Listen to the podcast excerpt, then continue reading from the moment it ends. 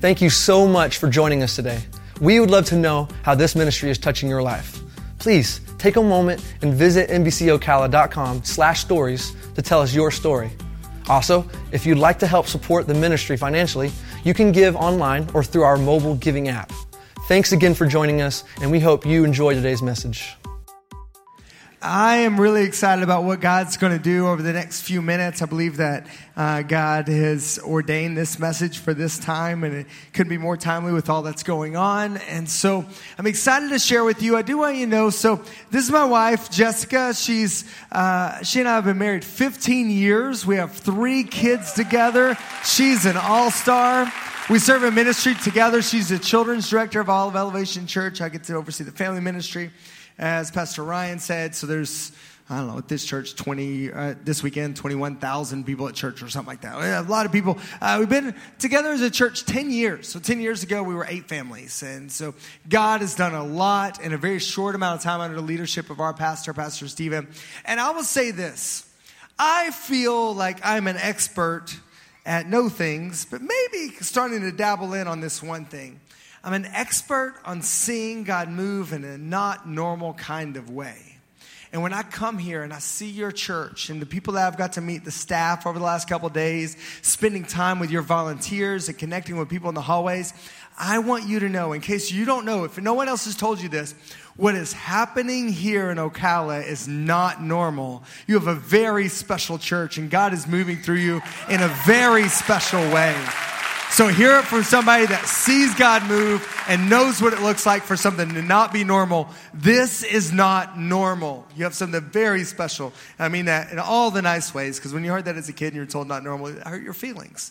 But in this case, it's a really good thing. We're in a summer series. Our message today is titled A Summer Like No Other. A Summer Like No Other. Um, we'll have scriptures on the screen as we go through today, but if you want to take notes, that's a good place to start. A summer like no other. Now, when it comes this summer, we love to create memories. We want to make great memories. It's a great time for vacation, you know, school's out, just kind of changes things up. In fact, we love to have mountaintop experiences, like these unforgettable moments with our kids and friends. Well, for some of you here in Florida, the way you have mountaintop experiences, you get in your car and you drive up our way and you go to the Appalachian Mountains and you get away from all the chaos down here and you get up there and you enjoy these true mountaintop experiences.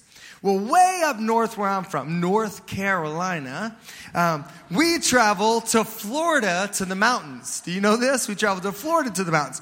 Thunder Mountain, Splash Mountain, Space Mountain. So we're those people, the people you avoid that's my family, okay? So, uh, so I don't take it personal. I understand you want to get some space. Well, our first time coming down to create one of these memorable mountaintop experiences with our family. We hadn't had our daughter yet. We had our couple of sons at that point, and we traveled down to Disney World. Now, this is a really big deal for me because, see, I didn't grow up with any siblings. So when we had our first son, my best resource was Google. Like I had to find out, like, how do you raise a kid? How do you change a diaper? How do you do all this stuff? I had no clue. No clue. Actually, first diaper I put on, I put on backwards, just to give you a perspective. Literally, no joke, put it on backwards. Had no clue I did anything wrong. And so, got some room for improvement. We have a second child, and I will tell you, somewhere around having a second child, I created this unique anxiety. It was very real for me, a very real fear. We would go out in public, and I was genuinely afraid I was going to lose one of our kids. Like I really thought, like we would go to the mall and I would get nervous, like getting closer to the mall. And so I was afraid I was going to lose a kid. So then my wife proposed it. So let's have a mountaintop experience by taking the kids to the most likely place to lose your child on earth, Disney World. And I'm like, wait a second, this is a problem. So I said, that's fine. We'll do it on one condition. I establish a safety policy and procedure that we all recognize and adhere to at all times while having fun. Shut your face. I'm talking. We're having fun right? So the agreement was each morning before we left for the park, we would have this little huddle, talk about who you go to, what they're wearing, all this stuff if we get separated. Seems reasonable to me. They're rolling their eyes. Even Jessica's rolling her eyes. She's like, oh gosh, here we go. So Monday morning, we have our meeting, we go to the parks, and everything goes great. Tuesday morning, we have our meeting, we go to the parks, everything is great. By the third day, I'm getting a little uh, less anxious. This Disney place is safe and good. I won't lose my kid. We don't need the meeting today. halfway through the day, you see where I'm going, right? Okay, halfway through the day, we're getting off a Toy Story ride, the Buzz Lightyear ride. We're getting off, and I say, Hey, Jess, where do you want to go next? Jessica, Micah, no Isaac. So suddenly, my youngest is missing and my heart starts to race. So I look at Jessica and Mike and I say, Hey, hey, listen, we got to follow the plan. You guys stay together. You're not allowed to separate. You know where to go. You remember it from yesterday. You, yes, you remember it from yesterday. We had a meeting about it. You're going to go that way. I'm going to go this way. Uh, and we'll circle back in just a minute. So I take off running and I'm looking everywhere I can to find Isaac. And I don't see him anywhere. And somewhere in my gaze, I realize that my wife and oldest son have not moved. So I run over very angry. what are you doing? Isaac is missing. This is not good. Follow the plan. And I go to turn away, and my oldest son grabs my shirt and pulls back. At this point, I am not a good, good father. I'm an angry, angry father. So I turn back and I say, What? And he just points up. And that's when I realized that Isaac is sitting on my shoulders. And I have been running around, spinning around, trying to find my son. Little things can throw us off track just a little, right? I was so, so scared. Fortunately, crisis averted. Everything's fine. We want to have these mountaintop memories, and that ended up being a great memory for us and such a great time. I almost messed it up, but it was good. But we love them. We love mountaintop memories, but honestly, we don't stay on the mountain, right? Those are special memories, special moments. We're going to stay kind of in the plateau, in the level ground, regular life most of the time, right? Normal living, work, life, school. None of that's bad. It's just what we do. So we learn how to navigate and have a good time, but every once in a while, something happens something happens in our life and we find ourselves in a valley. And I have to say, I don't necessarily have a hard time navigating the mountaintop experiences. They're pretty awesome. Uh, life has its little bumps and bruises, but I can navigate pretty well. But there are times when it feels like it just hits hard. And I will find myself in a valley. And I know you've found yourself there before. It's those times when maybe you lose a loved one too soon or someone that you thought you were going to be in a relationship forever is now gone. You didn't expect it. Or maybe one thing happened in your finances and it really wrecked everything. And now you're trying to figure out how to pick up the pieces and you find yourself in the valley. How can we have a summer like no other when these moments happen that drop us down in a valley and come so unexpected so quickly? Well, I believe God is a good, good God who gives us His Word to help us navigate every moment of our lives in all the unique ways. And today we're going to find ourselves in Mark chapter 9. If you have your Bible, you can go there now, Mark chapter 9. If not, use YouVersion on your phone or check out the screens. I'm going to do a quick summary of what's happening at the beginning, and then we'll get into the text. So, Mark chapter 9 begins with what's called the transfiguration of Jesus, the ultimate mountaintop experience. So Jesus goes up this mountain with three of his disciples, Peter, James, and John, and it's up there that suddenly Jesus' clothes become bright white, brighter than any white they'd ever seen, ever, ever, ever. He's glowing with the glory of God, and a voice from heaven declares, This is my son whom I love, listen to him. Peter gets excited, decides he wants to build shelters. He's like, This is a good place. We are setting up shop here on the mountain. I am never leaving. This is awesome. But at the same time, a father in heaven is declaring over his son Jesus, This is my son whom I love. Listen to him. There's another father we're getting ready to encounter in the valley. And essentially, he's saying, This is my son whom I love heal him, make him better. This is hard. And that's where we find ourselves in Mark chapter 9, verse 14. says this when they came to the other disciples. So this is Jesus, Peter, James, and John making their way down to the mountain. They're going to find that when they come off the mountaintop experience, they find themselves in chaos.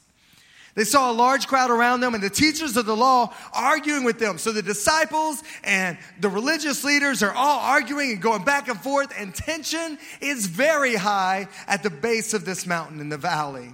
As soon as all the people saw Jesus, they were overwhelmed with wonder and they ran to greet him. This is amazing. Here is Jesus. What are you arguing with them about? Jesus asked. A man in the crowd, this father that I mentioned, the one with the son, answered, Teacher, I brought you my son who is possessed by a spirit that has robbed him of speech. Whenever it seizes him, it throws him to the ground. He foams at the mouth, gnashes his teeth, and becomes rigid. I asked your disciples to d- drive out the spirit, but they could not. Now, whenever I come across what I would deem just a normal, average person in Scripture, I try to put myself into their shoes. For the longest time, when I was young in my faith, I would put myself in the shoes of the disciples and Jesus, because I want to be like them, because they're awesome. I'm learning that maybe I need to start with a little lower standard and work my way in this faith thing and grow. Okay, I'm going to be like Jesus, but let me figure out how this dad managed this thing with his son. So I'm like, okay, how, how did he do this? And I meet a father that we're going to find out in just a few moments. His son has been sick for a very long time, since childhood. Now I'm like, okay, well, as a father, how would I see this going down? Well, he's bringing his son to Jesus, which means he probably brought his son to other people, right? To be healed, to the doctors to be healed. He had people at church pray for him. He did everything he knew how to do. In fact, we know if we do a little research that the town where they're going right now, there are people that would pass through, and they were so called miracle workers, and they would sell things. For only $19.99 in just 14 days, your child can be healed. And what they would do is they would sell him the stuff, and he would give his possessions and give his life, anything he could to help his son. So he would give everything he could. And before the 14 days was over and discovered that the plan didn't work, the person had moved on to another city, another town. So I see this father doing everything that he knows how to do to make his son better, because that's what I would do. I would try, try to make him better. And yet here he is in a very frustrated stance. Well, how did he get here now? Well, I picture him at home as he begins to see people making their way toward this mountain. People are closing their shops. They're going down. They're going somewhere. Where are they all going? He peeks his head out the door to see what's going on because, after all, he's sitting in his house with his son. And they say, We're all going to meet a miracle worker.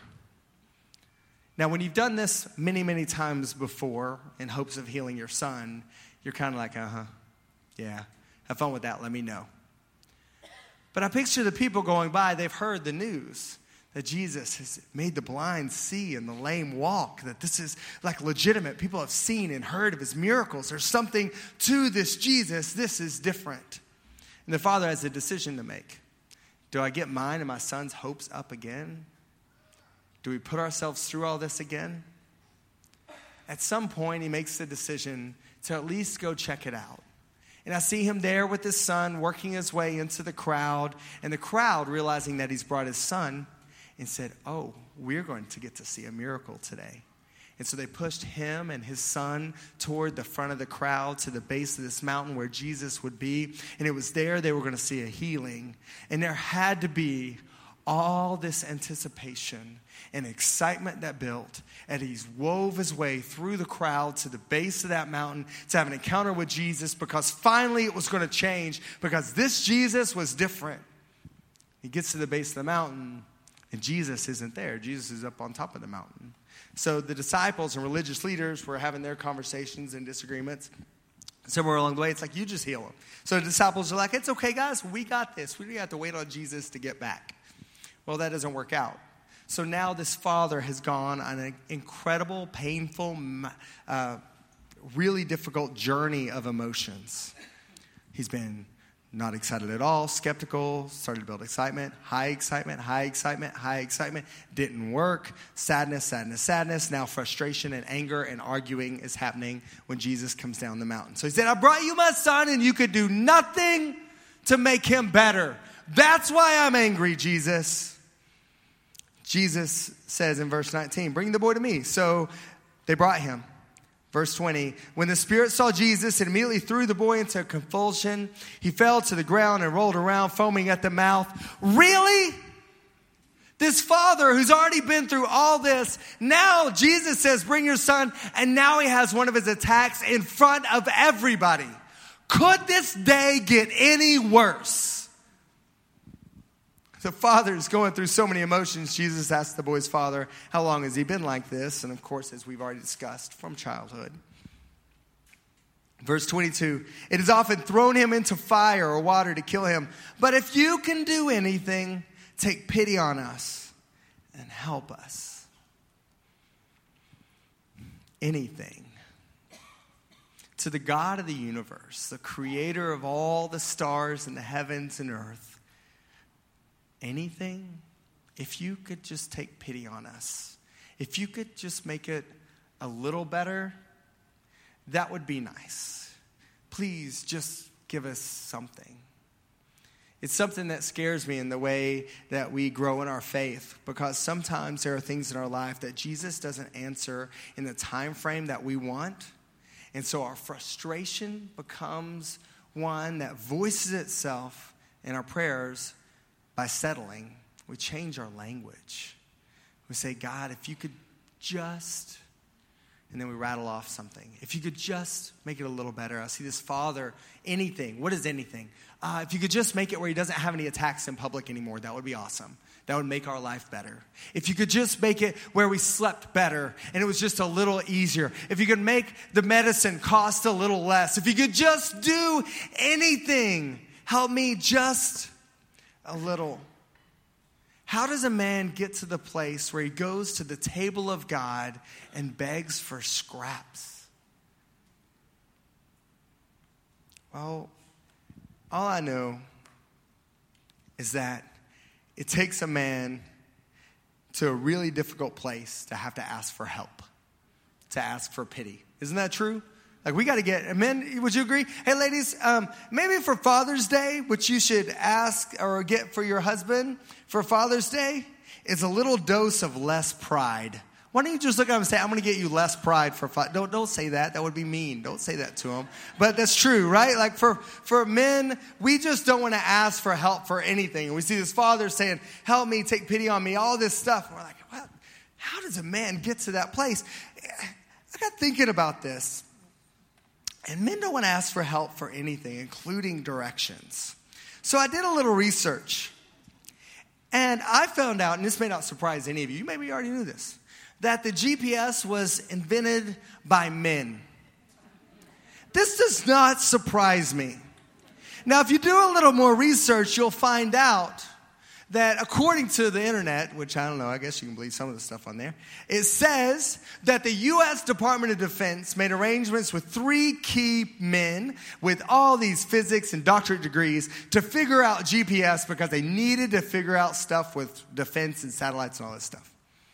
They say that's why it was invented. I do not believe them. You know what I think? I think these three guys were on a road trip together with their wives and they got lost.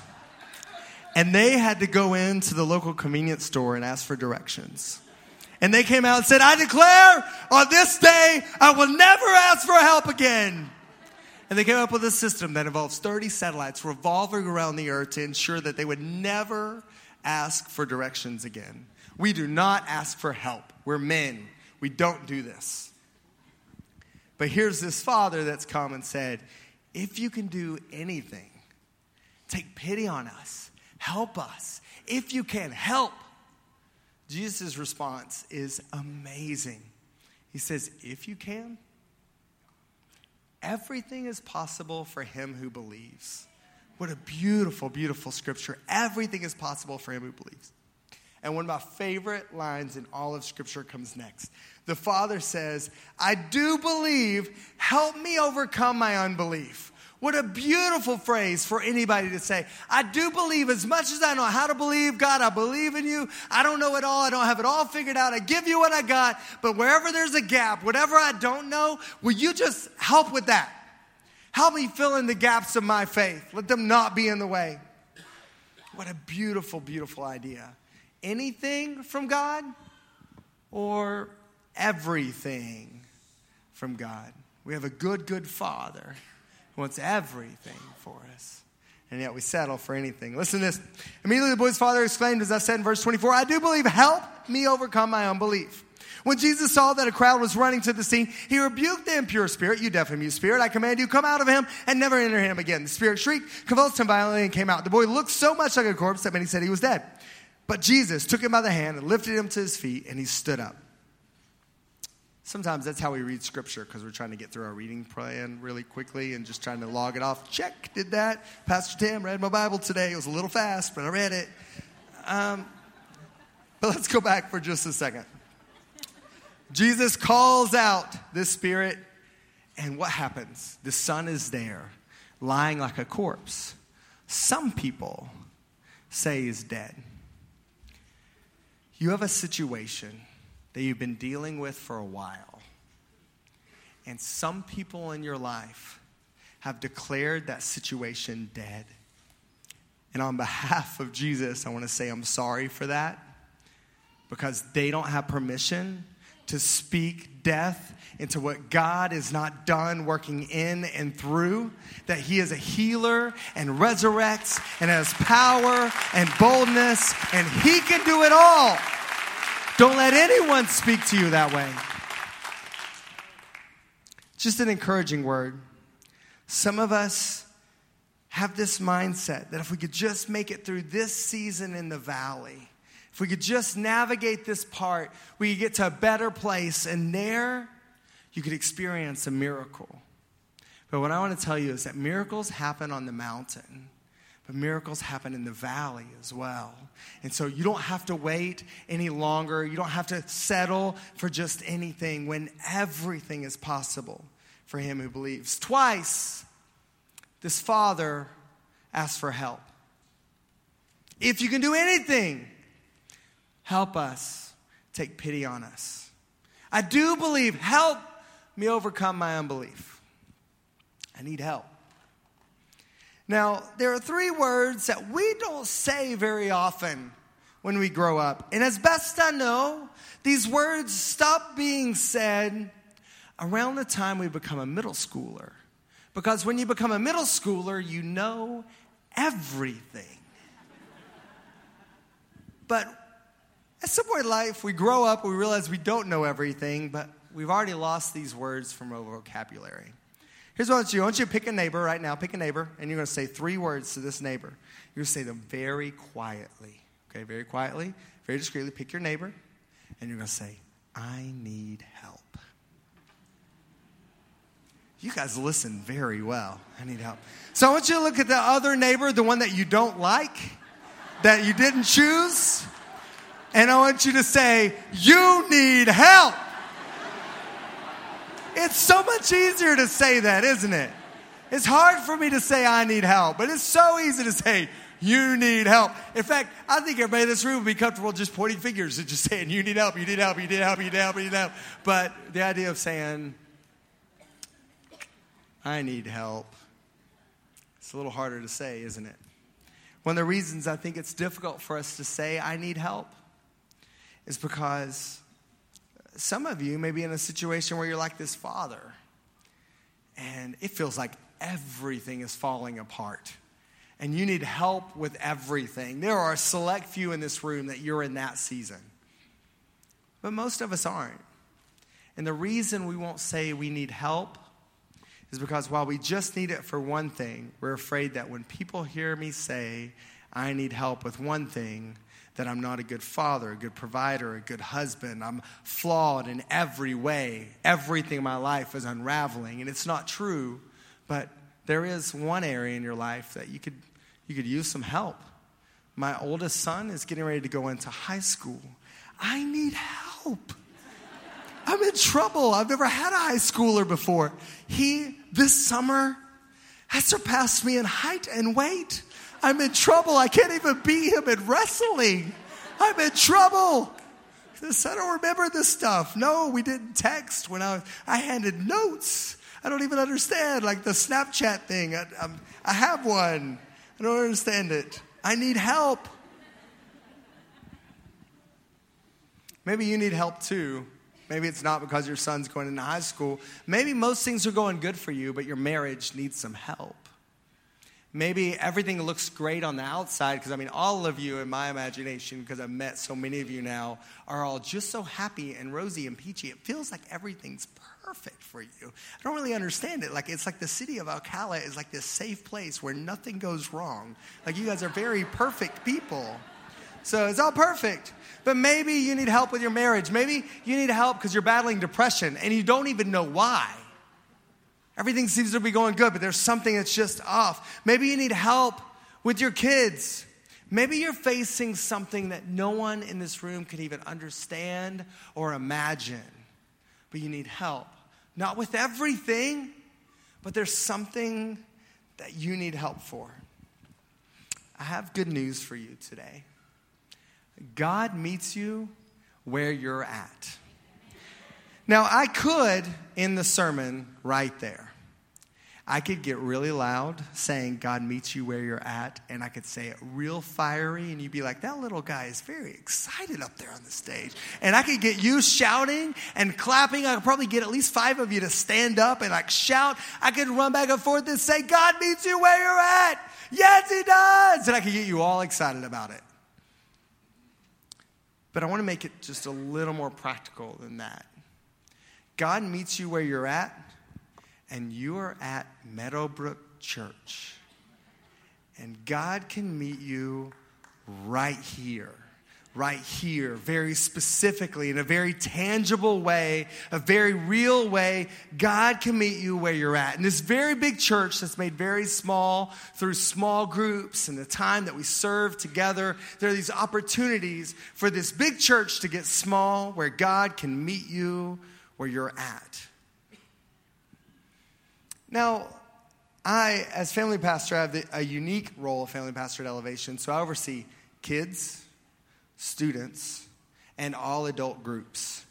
So basically, your entire life, I feel some weight of ministry for you at Elevation Church. So I've been doing some research on what it's like to go sign up for a small group. I know your, your church is really big into small groups. In fact, I haven't signed up for a small group here, but I can tell you kind of how it goes.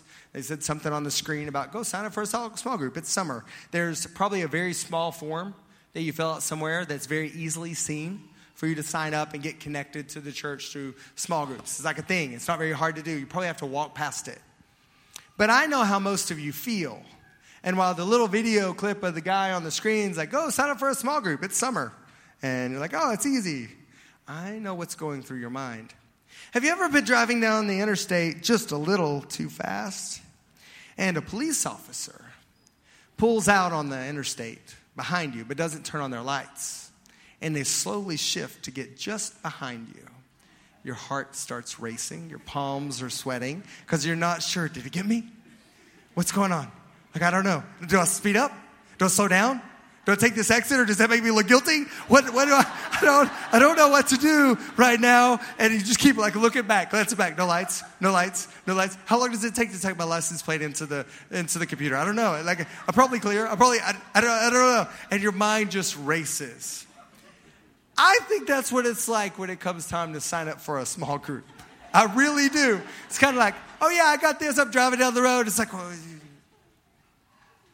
is, is, anybody else going? And like you see the sign, and as you get closer, your hands get sweaty, your heart starts racing. You're like, I don't know how this is going to go down. I don't know if this is going to work. The last person I had in the small group leader was crazy. He's the only one in the whole church that was crazy, but I did find that one. And so I'm really, really nervous right now. And right at the last minute, you take the exit and you go out. You're like, made it this week. Hopefully, they don't say anything about that again next week. but they do. They keep saying it over and over and over again. There is value in community and you connecting with a small group of people because here's what happens when you get in community with a small group of people that's in a similar season as you.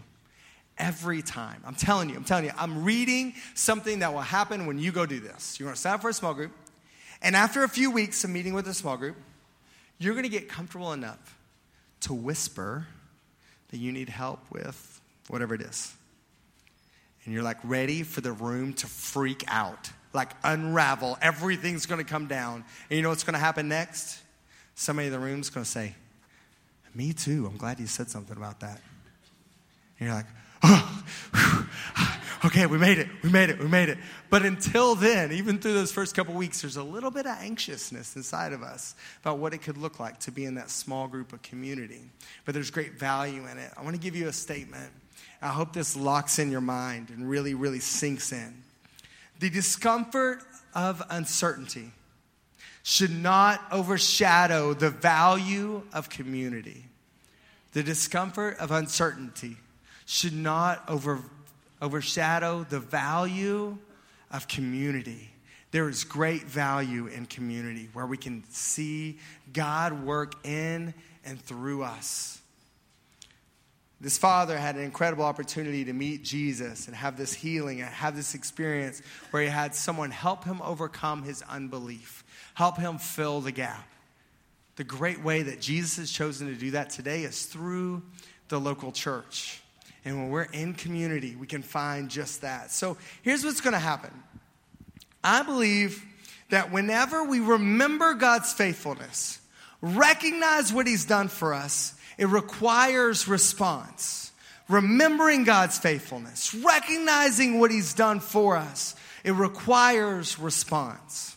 So here's what we're gonna do. Everybody's gonna stand up in the room right now. Everybody in the whole room, you're all gonna stand up. Everybody, stand up.